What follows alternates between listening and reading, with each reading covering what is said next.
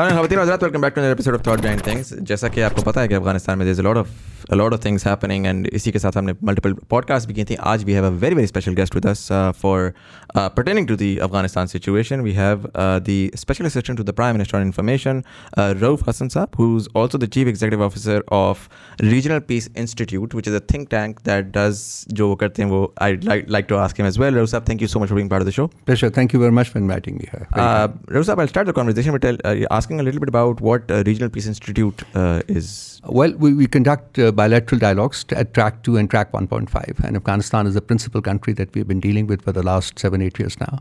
Right. It's, it's, a place very close to my heart. And particularly grateful that you've invited me here to talk about this country. Zabardast. Um, I'm gonna sort of jump right into it. Um, you know, Afghanistan में नई government announced हुई है, interim government announced हुई है.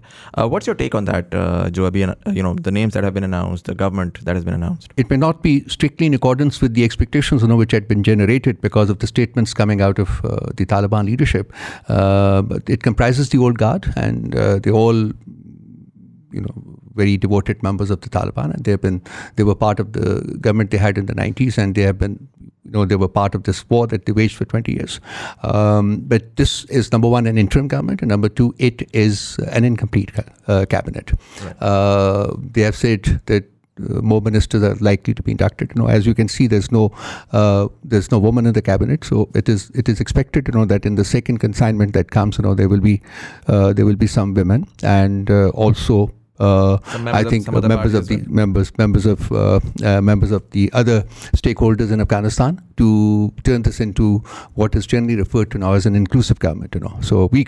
that to happen soon right make sense اگر میں اسی کو تھوڑا سا ایکسپینڈ کروں یو نو گلوبل کمیونٹی اس وقت جو ہے ظاہر ہے some of them are uh, looking at it very clearly, very closely. Some of them are, you know, saying कि you know we might just sanction them. China के role में और US के रोल में अगर आप मुझे थोड़ा बता सकें कि how are they seeing the current government in in uh, Kabul? Well, I think there's, a, there's there is uh, enormous difference between uh, the manner in which the two countries have responded to the developments in Afghanistan. The Americans, uh, as we were discussing before the before the recording commands you know, they were the ones basically who legalized, legitimized Taliban, you know, by right. signing the deal, you know, back in 2020, February 29th, if I remember it correctly. Uh, uh, but now they, they want them to earn, as they call it, earn their legitimacy. While right. on the one hand, it had already legitimized the Taliban back in 2020. Now they want them to earn it all over again. Right. So this is this is the this there's, there's enormous contradiction, you know, in the two stances. You know, while on the other hand, the Chinese have always been engaged with the Taliban, in the last number of years, they are still engaged with the Taliban, and uh, I I reckon that I think they'll be playing a very positive role, very uh, productive role uh, with regard to the resurgence of Afghanistan as a viable, credible, and uh, sustainable country Right. I believe they have uh, given some sort of financial aid as well uh, recently. They have given a tranche of, I think, $300 million. You know, I think the first country to do so. And particularly, uh, under the present circumstances, you know, when I think there is a there is an economic uh, uh, virtual collapse, you know, uh, because the Western countries have stopped the flow of money. to Afghanistan, including you know what legally belongs to the state of Afghanistan. So you know we can possibly discuss that in greater detail as we progress. Right economic sustainability I think that's very very important right and उसका start मैं इससे करूँगा कि we saw that the ten billion dollars जो अफगानिस्तान का जो no essentially फॉरन exchange reserve था that's setting in New York and that's been blocked do think I mean, I, I feel like that doesn't make a lot of sense considering, again, मैं peace deal में जाऊँगा पहले hmm. uh, दो चीज़ों की वजह से it, it doesn't make sense to me. First of all, the peace deal did not mention, as per what's available in the public, uh, कि government कैसी होगी या उसके हिसाब से हम, you know, financial वो किस hmm. तरह से uh, देखेंगे और दूसरा ये कि you know the idea with, with, that you mentioned कि you earn your legitimacy it's like you know asking the bird to fly while cutting the wings off right?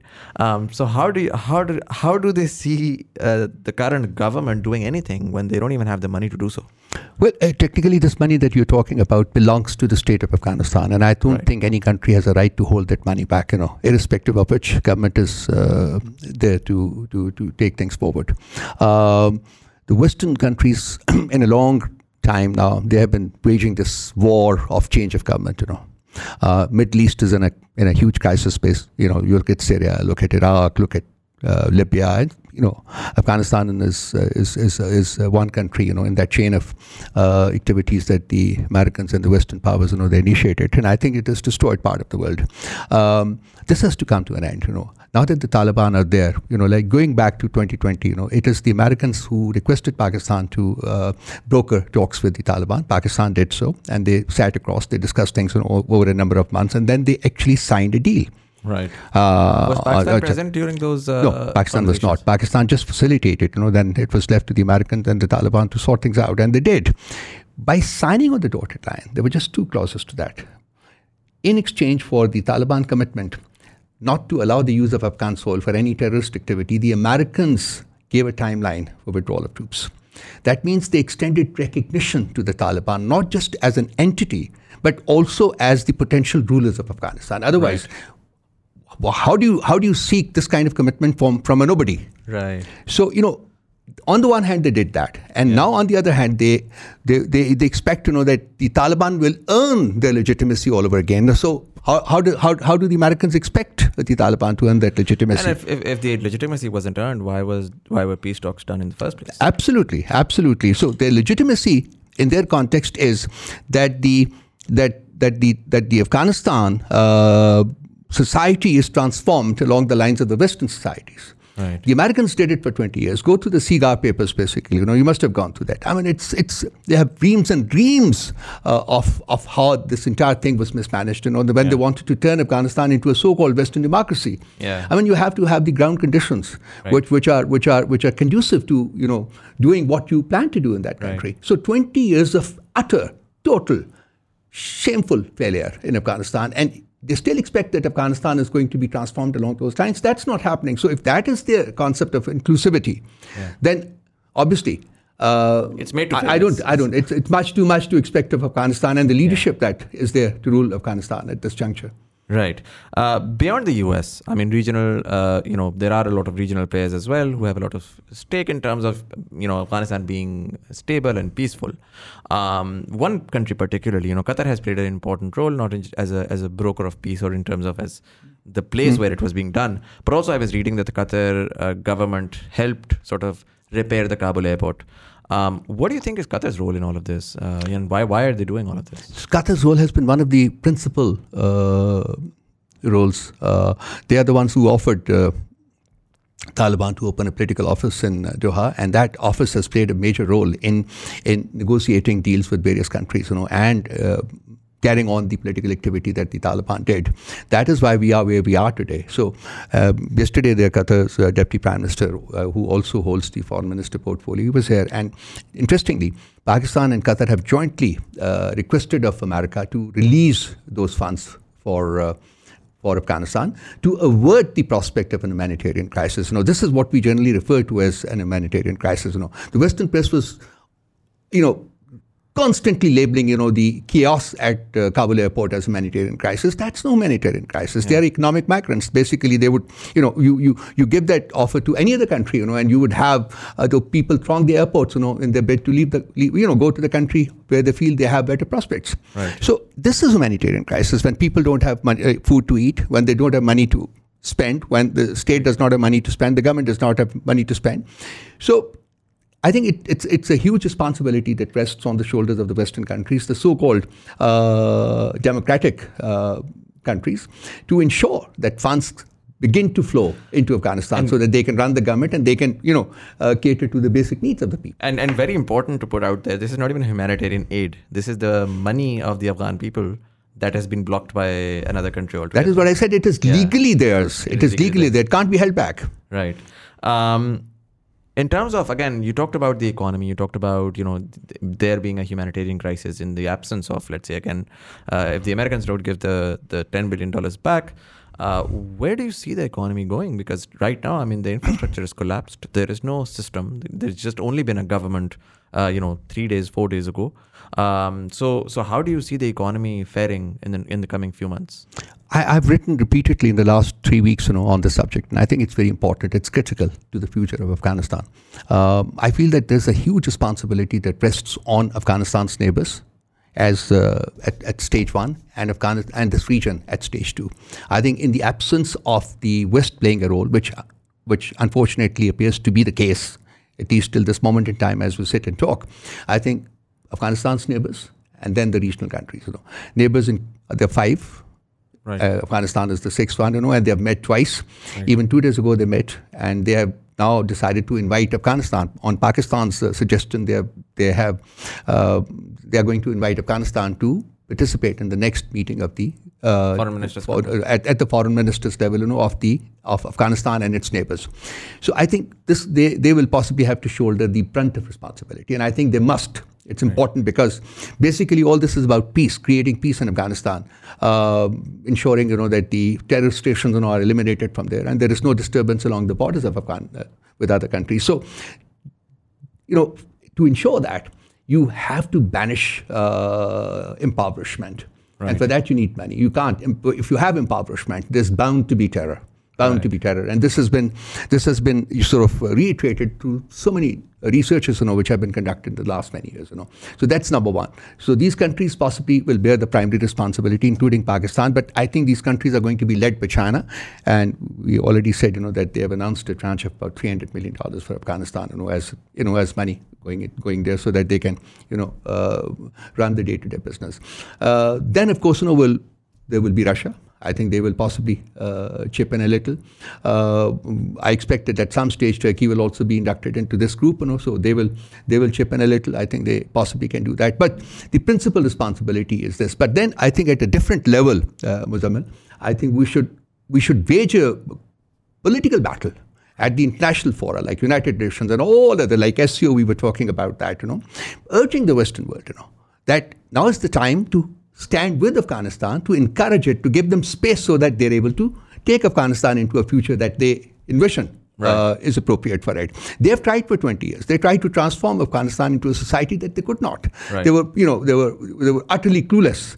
Uh, once again, I would refer to the SIGAR papers. All you need to do is to access those papers. You know, so now they have a government which is of the people. Right. So they must at least facilitate them. Right. Even if they cannot help them yeah. by you know sending in aid and all that. They should at least return to them what is legally theirs. Right. Morally theirs. They should not hold it back. So I think a great responsibility rests on number one, Afghanistan's neighbors, number two, regional countries, and of course the international community, you know, to stand with Afghanistan to help them to, you know, wade into the future. Right. I think one of the questions that comes in my mind ever so often is um, it's a chicken and egg. So do you have a sort of a uh, a social revolution first or an economic revolution first right? Like how do you if, if you don't if you have mouths to feed do you ask them to be different people in terms of their culture and their society? And do you ask them to be more empowered? Um, and so if i look at uh, you know the current uh, afghan government uh, and if i go a, a, you know a few decades back and i look at what some of the governments in the middle east um, you know, before the oil money, they were very different. And then once the economic activity started happening and, and, and people got the money, and so we saw incredible amounts of evolution in terms of their social structure as well, very contextual to their own, obviously, setup. But uh, still, they were in terms of how the world looks at, uh, you know, the modern world. We saw those countries to be able to enter that. Uh, again, with Afghanistan, when when the West constantly demands them to change their social structure or the way that they sort of deal with, um, you know, uh, women and the way that they deal with how the society is functioning. Um, do you think it's possible? Uh, and and again, based on the last twenty years that we've seen, uh, to not have any economic activity and yet expect or demand that socially they'll be able to change. Well, change evolves. It is right. never imposed. Right. You see, if you go through the pages of history, you know, change has evolved, always evolved. In the Western democracies today, they did not become this overnight. There were no dictators, you know, who sort of went around with a rod or a whip or something and saying, all right, this is not the way you're going to live your life. This is the way you're going to live the life. And they obediently transformed to, to, to, to, to what was being dictated about it, you know. Afghanistan is a very backward society. It's a very tribalized society. Right. And they live by what they call Pashtunwali. Pashtun Wali is a code of honor for them, basically. Right. And you see, anybody who violates the Pashtunwali, uh, you know, becomes an outcast in that society. Change, yes, I'm totally, totally committed to the fact that change must occur in Afghanistan, but you can't force it to occur, force it to happen. First and foremost, is the means to survive and to progress economically. That means money must come in. That means money must be earned in Afghanistan. That means, means provisions must be created by the government of Afghanistan for people to earn money, to, to become more uh, comfortable with their lives and all that. Then at the same time, they must have money to to you know open new schools, you know, health centers and all that. These are basic needs of the Afghan people at this time. In the last 20 years, again, I keep referring to SIGAR papers. You know, just imagine, I mean, out of out of the two trillions, you know, that were uh, sent by the Americans, and you know, so many other countries also sent money. Virtually nothing was invested in the welfare of the people. You know, like we must give this government a chance and change. Yes, it must occur, but let them let them first make uh, their society and their state sustainable that's important, and you know, social change and you know other changes you know will occur you know as a consequence of that, not as a precursor to that. You can't, right. you can't, you just force it you know that it will happen, and so economic survival will also come. No, economic survival will not come. That's just beyond, and that is where the international community and regional community you know must play a role. So you know, I think it is in that order that we must try to proceed further, and I think change will definitely happen. The last 20 years have definitely made a difference, and that is uh, people have become sensitive to to freedoms now. Right. And you know, you can't if you if people become sensitive to freedoms, you know, you can't just take them back. It's very difficult, you know. A step which is taken, you know, it's very difficult to retract that step. You know. So I think the Afghan society today is much more enlightened, much more forward oriented, much more sensitive to freedoms, right. much more aware of freedoms. So I think gradually, with the passage of time, they will earn those freedoms right. or they will help those freedoms evolve in the Afghan society within the ambit of their domain, uh, within the ambit of their uh, cultural constraints and their uh, religious constraints and all that. It cannot become like the Western society. It's a different society. I can't project about the next 100 years or 200 years, and I'm sure nobody can. But for the foreseeable future, I expect it to remain uh, a tribalized society, but a tribalized society which is on the way to improving with the passage of time. Makes sense. It's incremental in its uh, incremental uh, evolution. Absolutely, um, incremental evolution. You know, one of the things that we've heard the the government of Pakistan constantly say is, you know, we need an Afghan-led solution. Um, and you know, looking at the past forty years with the Soviet uh, intervention and then uh, with the U.S. invasion, um, how important do you think at this point in time is the fact that the Afghan solution needs to be led by the Afghans themselves? Because it seems like nobody else really truly understands what's going on there they are leading it. I don't think there's any interference at all from any, any other country at this moment. And I think they must lead it because unless it is led by Afghans, you know, it will not be uh, acceptable to the Afghans. You know, uh, uh, graveyard of empires. You know, it is it's a term you know, which is not coined without a reason for it. Basically, the British right. tried it, the Soviets tried it. You know, the Americans have tried it. They've gone back, and they've gone back uh, pretty embarrassed. Uh, so I think any, any country which has the wisdom will not even think of interfering in the Afghanistan affairs. But it does not mean that you cannot extend help and support right. and encouragement. And right. this is what I've always been projecting, you know, in my articles and pieces that I've written over the last many weeks. I think we have to stand with Afghanistan. Right. Whatever they are. It may not be, they may not be exactly like us. They may definitely not be like the West. But the fact is, you know, that we have to help them and encourage them to move on and change as they move on. This right. is important. So uh, it is an Afghan-led and Afghan-owned. I think Taliban are very much an indigenized community, and they have come into power today. Uh, this war has bred a lot of uh, misery for the Afghan people. I think, as I said, you know, they waged through fire for 40 years. Yep. It's a moral responsibility of the world to ensure that it does not happen again. And that will happen only when the West, when, when the world stands with Afghanistan and helps it move forward. That's right. it. And this, unfortunately, is what the West is not doing. Right. That that's very unfortunate part. Um, if you talk about, let's say, you know, the, the regional commu- regional um, countries helping Afghanistan, let's say, you know, the West softens its stance as well. Uh, maybe there's some money coming into Afghanistan in terms of more a, a more sustainable economy. Um, knowing the fact that most of that population has essentially grown up during war, um, what do you think do they have in terms of, uh, you know, uh, sort of um, econ- like internal economy, what does Afghanistan have uh, that they can they can sort of rely on for for generating economic activity and something that they can potentially generate quickly? They have enormous mineral wealth, which has remained untapped for a long time.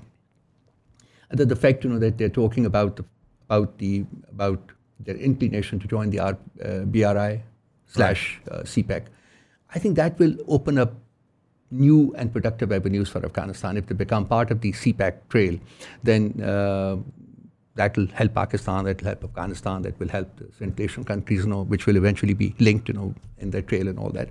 So that will open up multiple avenues for Afghanistan to progress economically.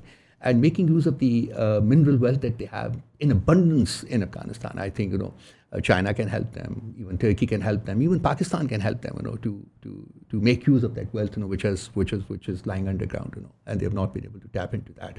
So I think uh, two or three different parallel tracks, you know, that they would, uh, they, they can take, uh, make use of the existing track, you know, which is CPEC, you know, then uh, discover their own mineral resources, you know, and make good use of that.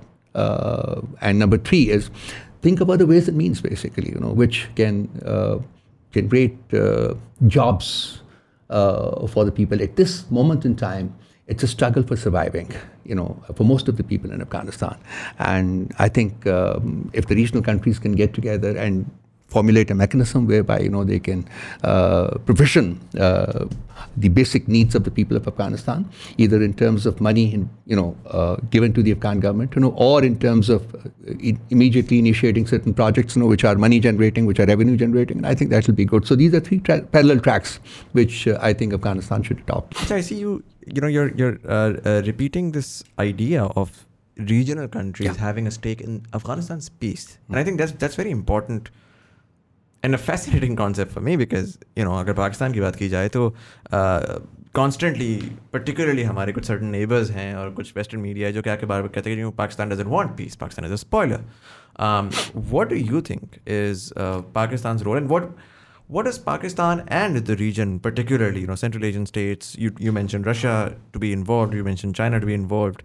Uh, what is their stake in uh, you know a peaceful and potentially stable Afghanistan? See, the common stake is peace. That means there is no terror in this part of the world. That is Pakistan's stake. You know, you know, through years, in fact, decades, you know, Pakistan has been destabilized from across its western border, particularly in the province of Balochistan. You know, and this was an India slash NDS uh, funded and uh, aided and abetted projects. You know, all of them basically. So we have suffered destabilization, and I think you know one of the principal reasons you know why we why we have played a role, a constructive role, is that we do not want our borders to be destabilized, you know, across our sort of you know western neighbor and all that.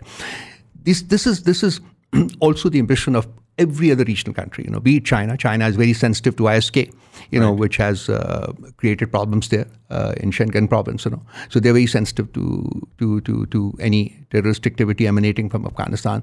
So are Central Asian countries, and of course Russia and Iran are also very sensitive to this. So this is a common objective. There should be peace in Afghanistan because peace in the region is dependent on peace in Afghanistan. This, unfortunately, over time had become the hotbed of terror. You know, uh, starting with Al Qaeda and even before that. So that is the common bond.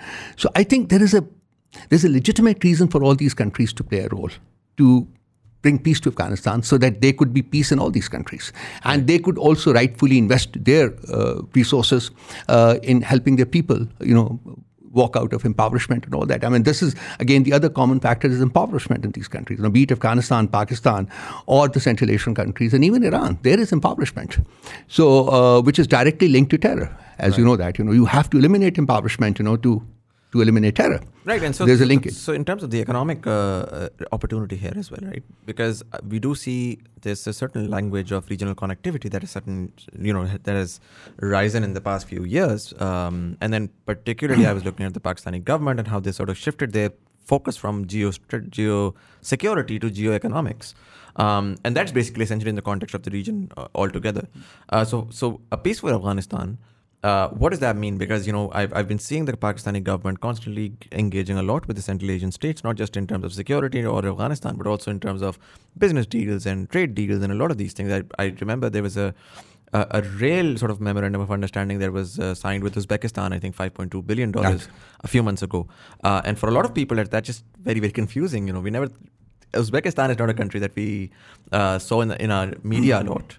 Um, that's and, and to see a 5.2 billion dollar worth of, of a deal with them, um, you know, people do definitely do have questions. What do we stand to gain from it? Peace in Afghanistan means peace in the region.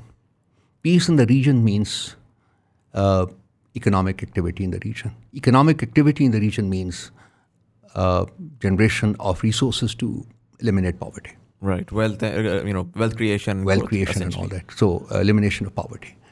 That will ultimately lead to these countries joining the ranks of the developed world. Right. So peace is the fundamental requirement to move along the trail to uh, becoming uh, developed countries, you know, so to say. So this is a common, this is a common, common uh, factor between all regional countries, you know, and this is why they're working closely together. Right. You know, they, they're meeting regularly and they are uh, constantly thinking of ways and means. You know, now Pakistan, I think, has uh, has uh, proposed that uh, Afghanistan should be invited to attend the next meeting, and I think they will, and I think Afghanistan will also come. So you know, these countries will sit together. When you sit together and we talk about problems, you know, you definitely come up and you have a positive approach, and you have a common objective. Then there are, I think, I'm sure that they will come up with ways and means and mechanisms you know, to move forward. And this uh, is the only way. Uh, you know, like I said, you know, Afghanistan has waged through fire, you know, and in a way, uh, other countries of the region too have, and I think uh, we would not want a repetition of that kind of thing happening in the future. So there's a common there's a common objective, and I think that brings the countries together, closer together, and that I see happening, and I think it's a very positive thing. Uh, this region emerging, you know, as uh, as leaders of the world, the West is a declining uh, civilization, as you, I'm sure you must be aware of that. So we are the ones basically who can replace that uh, that decline. Um, China is there. China has played a very major role, and I think uh, other countries of the region are also uh, developing economies, and this is an opportunity which has come their way. And I think you know by working together with common objectives in mind, they can they can they can you know lead the way to helping Asia emerge as the leaders of the world. Right, and and I call this actually, you know, in one of my articles, I call this the uh, the strategic power corridor. Interesting. I refer to it as the strategic power corridor. There is China and there is Russia. There is Pakistan. These are lead uh, sort of countries. You know, so there's the strategic component. Power emanates from there, but basically the strategic power will you know will emerge out of economic development. You know that the right. that the region goes through. China is virtually uh, there already. Uh, but all the rest of the countries, they still have to go a long way. You know, so I think China is helping out uh, through CPEC, through BRI, and you know bilateral agreements. You know, like they've signed one with with Iran also. They have helped Pakistan a lot, and they're willing to help other countries, including Afghanistan. So I think it's a it's a uh, it's a stimulating prospect, you know, and I think I look at it that way, and I think you know uh, the West is wary of it if right. you would like would like to discuss that. They're very wary of it, and this possibly is the reason why they're behaving the way they're behaving. You know, right. holding things back and not helping Afghanistan because they're afraid of it. Uh, but you know, if you look at the geostrategic sort of composition, you know, I think we finally, after 73 years, we are finally playing our cards right. yeah. We are playing our cards in the region. Yeah. Well, way back 1948, 49, you know, we opted to shake hands across 15,000 kilometers of turbulent waters. Right. And that, you know, you, you know what we have suffered all along because of that relationship. So here we are coming back to the region right. and signing deals, you know, with the regional countries, you know, working together with the regional countries, you know, and you know, uh, in, in, you know, to in, in a bid to atti- uh, attain uh, common objectives. Right. So this is where we should have been actually seven decades ago. But I'm I'm one of the since I've been sort of you know. Uh, constantly talking and reviewing this, I, it makes me a very happy person, you know, that, you know, my country is finally finally in the right track. On the right track. Makes a lot of sense. Right. Uh, you know, आपने multiple times बताया uh, regional countries का भी बताया आपने बताया कि you know particularly बड़ी exciting बात है आपने कहा कि it's the um, it's the time of Asia, it's the century of Asia, mm. and potentially you know. Um, Asia could rise. It seems from the indicators now that uh, it, it it's only a matter of time. Um, but अगर मैं regional countries की बात करूँ थोड़ी देर पहले Iran का mention किया था and it's when I am looking at what what Iran is doing with Afghanistan I am very confuse because they have been trying to sort of engage as well historically एक वो you know Sunni and Shia fault line थी but in terms of uh, ever since you know 15th of August we did see कि Iranian थोड़ी सी उनसे engagement कर रही थी. But um, recently मैं यू नो पाकिस्तानी कॉन्टेक्स में देख रहा था कि know the foreign ministry putting out you know ought statements and then there are protest जो कि it seems like you know there there very well curated protests. So what's the angling there? It's very confusing. You've used the right word, angling. uh, we have uh, consistently pursued a policy of engagement with Iran, and there have been such instances in the past also. This is not the first time that it's happened. You know that they've come up with statements which are uh, not uh, congruous with with with with, with the, uh, the course of development, you know. Uh, but we have remained engaged with them. Our ambassador, I think, three days ago had a, in Kabul had a meeting with the Iranian ambassador there, and I think they will tide over this in due course of time. I, I don't attach uh, much too much importance to it. The Iranians are a little concerned about the fact that they are not playing the lead role which right. uh, has uh, fallen into uh, Pakistan's kitty. I think we we have we have handled it brilliantly. Uh, so they're a little sort of you know upset uh, and that that sort of finds expression in words, you know, once in a while. So I don't really attach much importance to it because I right. think. Uh, I think we're there, and we will. We would like to take Iran along. I don't think. And you think Iran will eventually sort of uh, be part of that as well? Yes, we will definitely. I think. See, Iran is already linked with China, right. and if if CPEC moves forward, Iran will move forward, and it will become part of the regional approach and re- regional initiative. You know that right. I'm talking about, and in fact, I'm very eager about. and I understand that Pakistan wants to do the same. This is the broad-based thinking, you know, at the highest level, that we have to proceed further as a region rather than individually. That helps. That helps. Right, and then obviously the other player uh, that that be uh, being India, uh, right? You know, even when uh, it came to you know, Belt and Road Initiative, um, you know, it seems like they are sort of doing what Pakistan was doing a few decades ago, but they're again going 15,000 miles away and um, partnering with someone who's been pretty confused in terms of how they've been managing the global affairs. Um, where do you think they're coming from at this point in time? And particularly, I'm going to go deeper into it with, with, with a lot of fake news that we've seen. Uh, but before that, just to sort of understand what's India's angle with Afghanistan? Uh, India has been making use of the Afghan soil, you know, over a number of years, particularly in the last 20 years, you know, to destabilize Pakistan. We have talked about it, uh, you know. Right. Uh, um, that opportunity is lost. Actually, now. to be very honest, I feel like people just tend to uh, get confused about that a lot. Just to sort of understand in the past 20 years, what has India been doing? Because, um, you know, we, we've I know that I have a huge Indian audience as well. Um, and they keep on mentioning this three billion dollars that they invested in in Afghanistan. Um, you know, how do you go, or or if you could run me through a little bit about what Indian presence in Afghanistan has done, uh, you know, for th- this space. India has followed a two pronged strategy in Afghanistan. One is that they've invested this money to build hospitals, to build schools, you know, to build their parliament building and so much else, basically to earn goodwill. So this has been one part of the strategy. The other part of the strategy has been to make use of the NDS, which is the Afghan uh, intelligence uh, agency, and uh, make use of their consulates spread right across Afghanistan to uh, send terrorists into Pakistan across our western border, uh, bordering uh, Balochistan. Balochistan. Yeah. So this is the two-pronged strategy. You know, while on the one hand they have been winning goodwill of Afghanistan, uh, particularly under Karzai and uh, Ghani governments, on the other hand they have been creating problems, you know, for Pakistan. And using uh, also that as a cover, right? So essentially, like this humanitarian aid and all of that engagement is is great cover. It's only a cover. Yeah, absolutely right. You know, so I think you know uh, we we have been protesting to Afghanistan in a long time. We have given them dossiers, you know, containing proofs of what we always suspected was happening from across the border. We had specific uh, reservations about the use of the Afghan soil, you know, for uh, launch of terrorist activity against Pakistan. But unfortunately, uh, Karzai and Ghani governments, you know, they did not pay any attention to it because, unfortunately, again, they had become conduits to to this this activity, uh, which was basically spearheaded, you know, by the Afghans. Then in their NDS also, there were people like the Amrullah Salehs of Afghanistan. There were so many, so many other people basically of having, you know, nurturing similar venom and hatred for Pakistan. Um, so, you know, this, this did not uh, have any effect, you know. Uh, now, there has been a transformation.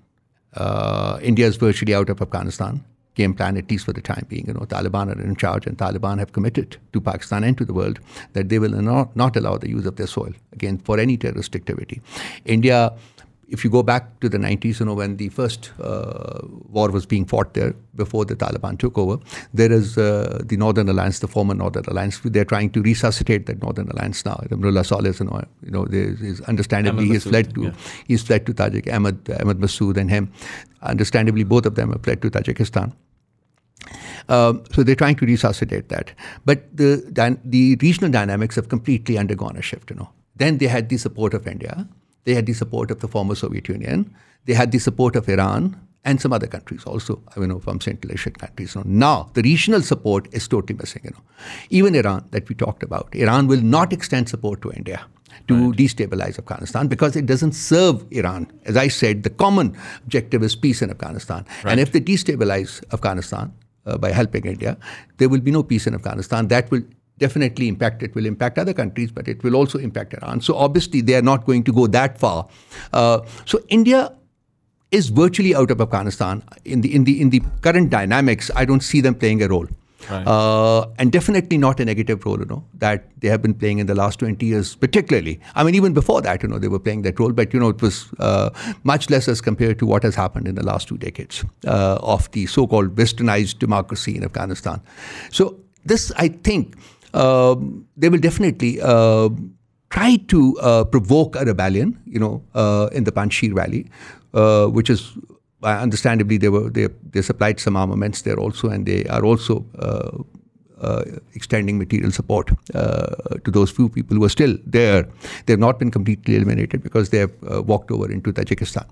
So there were rumors, you know, and there were, I think, some reports also, you know, that about 1,800 people, Tajiks, you know, have vowed support to those people who are part of the resistance movement, the so-called resistance movement. So, you know, uh, for India, it's a paradigm change, you know, from being the most important country in Afghanistan to becoming virtually, Virtually non-existent. So I think this is, uh, you know, this may provoke some kind of anger and some kind of uh, uh, activity, yeah. desperate activity. Uh, and so, do you think that that, that, that desperation essentially can be seen through? Um, because I mean, I've been watching the media past few few days. Um, first, I was watching this uh, sh- this live transmission from Arnab Goswami, I believe that's his name, and um, Arnab Goswami. Arnab Goswami, and and so he had a, lo- a bunch of these American analysts in, and a lot of the questions that he was answering, even the Americans were like, "Listen, you're you're wrong about this," and so he was just losing his mind. He was like, eh, you know, uh, the Americans are our allies. Why are they also negating what you were saying? But then, you know, we saw like the sort of like the the ultimate, the the the grand finale with the with the clips from a video game saying these are Pakistani jets on the Panjshir Valley, uh, with a with a fighter jet, like an American fighter jet in Wales, cl- using clips of that and saying, you know, this is uh, shot And down. shot down. Shot down. Um, what's going on? I mean, this is it. It honestly seems like a fairy tale that we're going to pander any news whatsoever, and and, and seemingly, you know, that news gets picked up as well because okay, sure, the, maybe the clips weren't picked up, but that all a lot of that noise now is being used by the Western media as well, and to ask questions when there is absolutely no fact on the ground that that would support it. For example, um, you know, the idea that Pakistan has been using drones when in actuality Pakistan does not have the technology that could fly that that far and and do what they claim you know we could do, and the world community knows that. Um, so how are we continuously pandering these narratives, or rather, do you think all of this is just for that purpose, narrative building? uh, this uh, is part of what we generally refer to as the fifth generation war. You know, fake news is a major component of that. You know, and I think on the sixth of September, I think at a ceremony in GHQ, the chief of the army staff also talked about the the need to handle uh, fake news and so many other things, you know, which are directly related uh, to this phenomenon. Um, what is worrisome for me is that even the Western world, you know, which is well, relatively far more enlightened and far more sort of fact and figure based, uh, you know, people, they have given into this kind of uh, pandering to uh, unsubstantiated and all that. You know, that that's very very even BBC is CNN and so many other channels that I've watched. You know, I mean, Yalda Hakim, for example, we were talking about it. You know, Christine Fair, for example, you know, we're talking about that, and so many others. That, that the former uh, Canadian uh, ambassador. Uh, Chris Alexander or something. I mean, just just just go through his tweets and you will understand that it's it's it's a level of lunacy that they've already achieved. You know, so uh, I think um, I think it's important for Pakistan to to to to to take care of this. And I think if you have an organized, you know, the uh, we have constituted a special national security committee, you know, to look into that. And I think you know in the next months and week months and years, we will be taking special care of this uh, fifth generation war and try to help Pakistan sort of avert any untoward impact of that. Uh, but this is, uh, you know, in Pakistan also there is talk of uh, controlling the social media. You know, that basic platform for spreading fake news is social media. So, yes, I totally agree with that. I am not in favor of controlling media, but I definitely am one to to make sure that the social media operates within uh, given parameters, you know, within legal and uh, moral parameters, which unfortunately is not the case at this moment in time. But you know, if you watch Indian channels, you know, uh, you actually start laughing. Yeah. The the the I mean, the the way those people are conducting themselves, behaving, you know, even their generals, former generals, you know, and their anchors, you know, the one that you talked about, Arnab Goswami. I mean, this is they have they have attained a, a different level of lunacy, basically. So you know, but I'm happy that we are not indulging in that kind of you know diet and all that. You know, we virtually don't even talk about India, so that's great. Yeah. Um, I'm going to expand the conversation a little bit, um, particularly in terms of you know you mentioned that there is a new power rising, uh, with China taking the lead there. Um, you know, post COVID, we also saw that China could potentially be the biggest economy in the world. Previously, it was projected to be, I believe, 29 to 30. Now they've brought it back to 25, 25 26.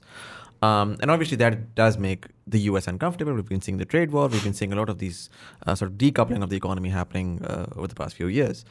Um, what, in your opinion, are we look? Uh, so, uh, the first question being very, very simple: Do you think we're going towards a new Cold War? Um, and the second one being, um, do you think that particular Cold War would be more economic or more um, sort of like how Russia, you know, Soviet Union and the U.S. were uh, with uh, arms and with bases and expansion on that on that level. It's a very important question. Miller, and I think let's give it some time. Basically, I mean, I have no doubt in my mind about the Western uh, uh approach to imposing this Cold War on Asia, right? Particularly uh, keeping in mind the progress that China has made and continues to make, like you said. Uh, previously, it was projected that they will be the lead economy in the world by 2040. It was advanced to 2029. Now, you're right, it is being it has been advanced to 2024, 2025.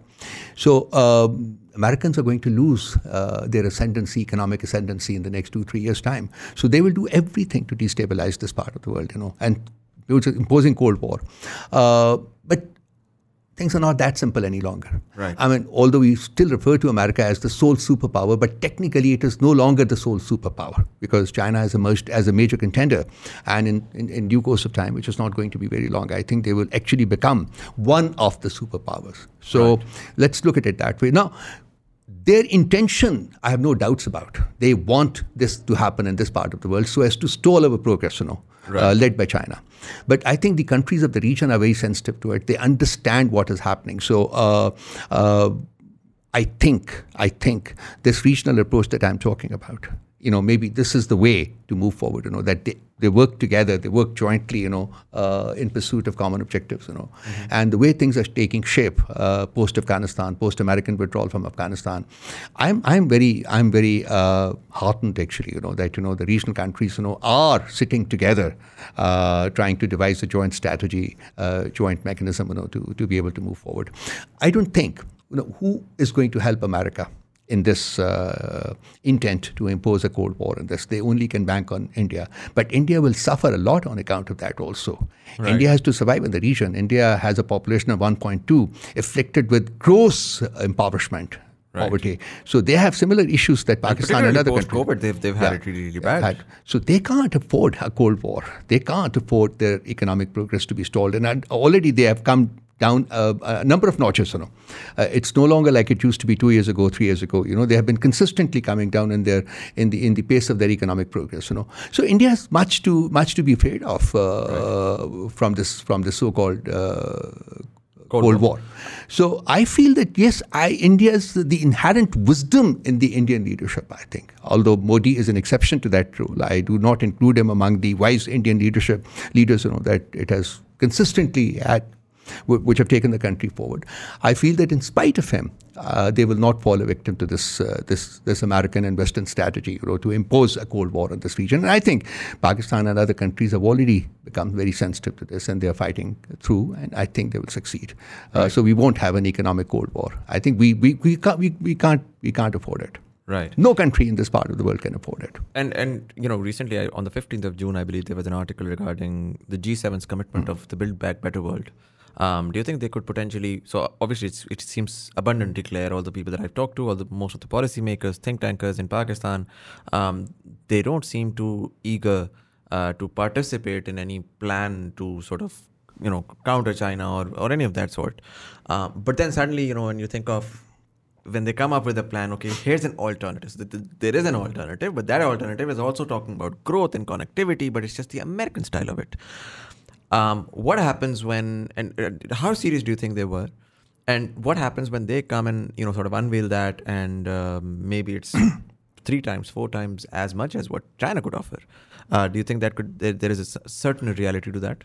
Let me, example, this is uh, something which is very stimulating for me. Let me give you a bit of my world view of this. You know, um, Asia is moving forward. Right. Let me tell you. But there is one continent which has not really played a role that it should have a long time ago. That is the European continent. It has Right. lived under the shadow of the Americans. Right. And I think I have been in touch with many people, my, many friends there, many think tanks there, you know, and I've, I've been talking to people here in Pakistan also, coming from the European uh, community. Uh, Trump gave them a shake-up, Right. a huge shake-up. And there is now a thought process, you know, which is, which is taking shape in Europe to begin playing an independent role. I don't think that will happen immediately. Right. But that will ultimately happen. It takes five years or 10 years. It's very difficult to project. But if that happens, the world is going to become a much more balanced place. It is going to be no longer divided between the Americans and others. Right. It will have Europe emerging as a power by itself. And I think it's absolutely Hmm. vital for two things peace in the world and economic so it's not two superpowers essentially; it's three superpowers. Then you know. There you are. There you are. And I So- feel like that's, that that could play a really balancing act between the a East and the West. Act, you know. And I, I hope I'm, I'm a great proponent of Europe emerging as a as a major player on its own, not Right. under the shadows of the Americans. And Americans, like they've exploited everybody else, they've exploited my country, your country, Pakistan. They've exploited other countries also. They have also exploited Europe, but I think Trump has given them a wake up call, you know. So Right. I see a lot of sensitivity to the fact, you know, that uh, we deserve to be playing a role on our own. If that happens, I think we will have a different kind of world altogether. Let we'll forget about the Cold Wars and we'll forget about everything else. I think we need to move towards a realm of uh, healthy competition. Right. And I think, if at all, it will emerge. Look, the European civilization is a much older and much more entrenched civilization. It's a much Right. more sustainable civilization. The Americans are new, basically, and I think they they achieved stardom, as I would call it, much too soon, you know, in their lifetime. Right. And unfortunately, they've not been able to make good use of it. You know, they have sort of floundered it away. There's not a war that they have won. Somebody asked them, why is it that China is where it is, and why is it that America is where it is now? It's a declining civilization, and China is an emerging civilization. And that person put a counter question, and he said, how many wars have China fought? None. And he said, how many, for how many years America has been without fighting a war? None. Right. This is the difference between the two, two, two countries. You can't continue progressing if you are constantly engaged in warfare in the world. China has been focused. China has not undertaken, not even, it has not even thought of attacking, let's say, no, what Taiwan. it considers I to be mean, its own part. Yeah, Taiwan. yeah. So Hong Kong, it Yeah. waited, waited, and you know that that reminds me of the of the of the Afghans.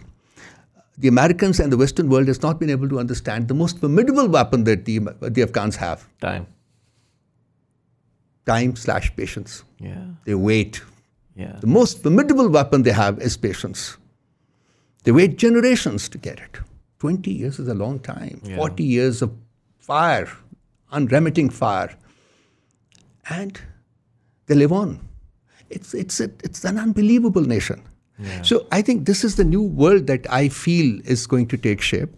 And I at least want it to take shape. I don't know whether it will or not. That's a different, it's just a projection. But I think Europeans are far more sensitive today to their, to their existence and a role that they can potentially play than they were in the past. Makes sense. And I'm gonna move to move towards sort of ending this, uh, but I do have one particular direction set of questions. Um, when I look at uh, the Afghan war and particularly what's happened in the last one month, um, it seems like most of the Washington think tankers had absolutely no idea what they were doing um, in the past 20 years. Um, what went wrong there? And again, um, did they actually have no intelligence on ground? Because I mean, the US was the only one with boots on the ground, with assets on the ground, and it seems like they were the most clueless about what's going to happen. It seems like everybody else had some, at least some clue of what where this might go, and particularly in terms of Pakistan, we, you know, it seems like we've been telling them a lot of these, uh, you know, news clippings are coming out, statements are coming out of what Musharraf said, of what uh, General Kiani said. Um, what do you think has been going on in the minds of the think tankers in sitting in Washington? What the world sees as, uh, as having happened over a period of two to four weeks' time actually did not just happen over two to four weeks' time. It took much longer.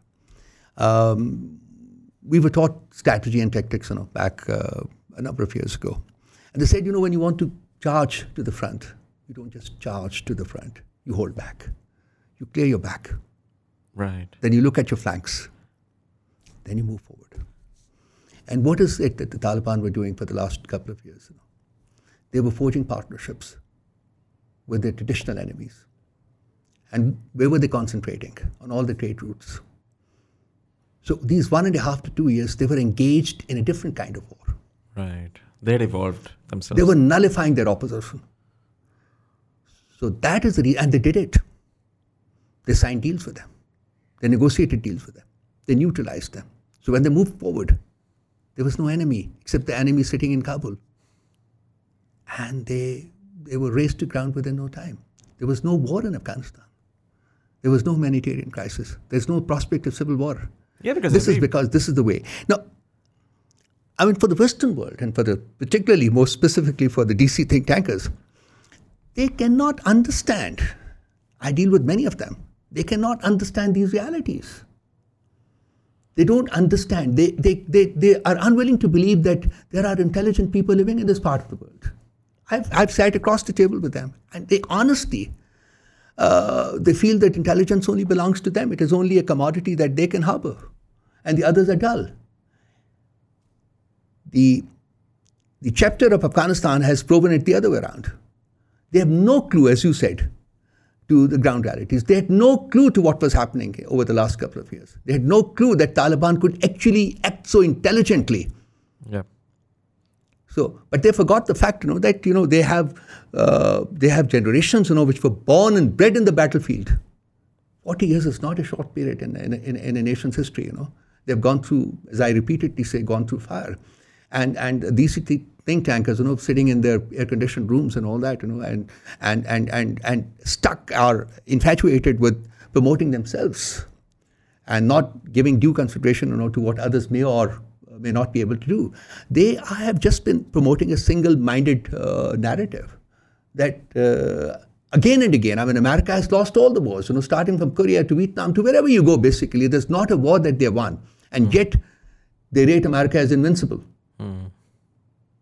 So uh, I think they need to. I keep I keep engaging with them on social media once in a while, you know, and it's interesting, you know. But I keep telling them, I said, you know, just you know, put your feet on the ground and start looking at a country as it really is, not as what you want it to turn into. Just like you know, for 20 years they turned, they they they, they made an effort to turn uh, Afghanistan into a Western democracy. The ground conditions were not right. They're not the kind of people who would accept Western democracy. Yes, maybe 100 years down the lane, 200 years down the lane, if it evolves, that's okay. But you can't impose things on them. So, you know, they're detached from reality. There was, you know, the, the DC think tankers, they get very angry, you know, when, when I use the term, you know, that you're totally detached from reality, but actually they are totally detached from reality. They don't have a clue to what they talk about, you know, and at this moment in time, most of them are totally embarrassed, you know, so they're talking more than ever before to cover up for their embarrassment. So, but I'm, I'm, you know, it's an interesting period, you know, for you and I basically to go through to see that this can happen. I mean, Yeah, I the very act of uh, a ragtag military, Yeah. 30,000 people, uh, defeating the the sole superpower of the world, and you know, along with 57 other countries, you know, the NATO countries and all that. I mean, it's a remarkable feat. Yeah. And then they blame Pakistan as having done it. You know, that I mean, we must sit and talk about that someday. You know, Yeah. it's another very interesting feature. You know. Absolutely, sir. Um, we're, we're almost at the one hour uh, limit, and we have to, you know, wrap up the conversation. But there's one question that I ask every time I have a guest in, um, and I'd like to uh, ask you as well, particularly in the context of the region uh, as well. Um, where do you think Pakistan in the next 30 years? 2050 is generally the time when I when I try to see, you know, how, how we're going to evolve. Uh, where do you think Pakistan would be in 2050, and where do you think the region will be in 2050, uh, 30 years from now? See, if there is peace in Afghanistan, which hopefully there will be, the connectivity will improve further. Uh, we will we will be exposed to the world uh, in a more formidable way uh, than we've ever been before. We are on the right track. We have China. We have the regional connectivity here. We're trying to forge further, closer connectivity with, with countries of the region. Russia is on board, more or less. Iran is Iran remains a question mark, you know. But I think, you know, since as I said, you know, we, we, we remain engaged with Iran. If all this happens and it falls in place, and this region acts as one uh, uh, closely connected region, you know, uh, working for common objectives and all that. I think I, I see this region, you know, as the leader in the world by 2050. definitely. Iran, I mean, of course, China will play a very major role in that, very major role in that. But I see the emergence of these countries, you know, as uh, welfare-oriented countries, you know, in another 20 years or so. Um, that will be a great achievement. And I think uh, some good comes out of uh, wars also. And I think if this comes out, I think this will be a direct de- derivative of uh, the war in Afghanistan, prolonged war in Afghanistan.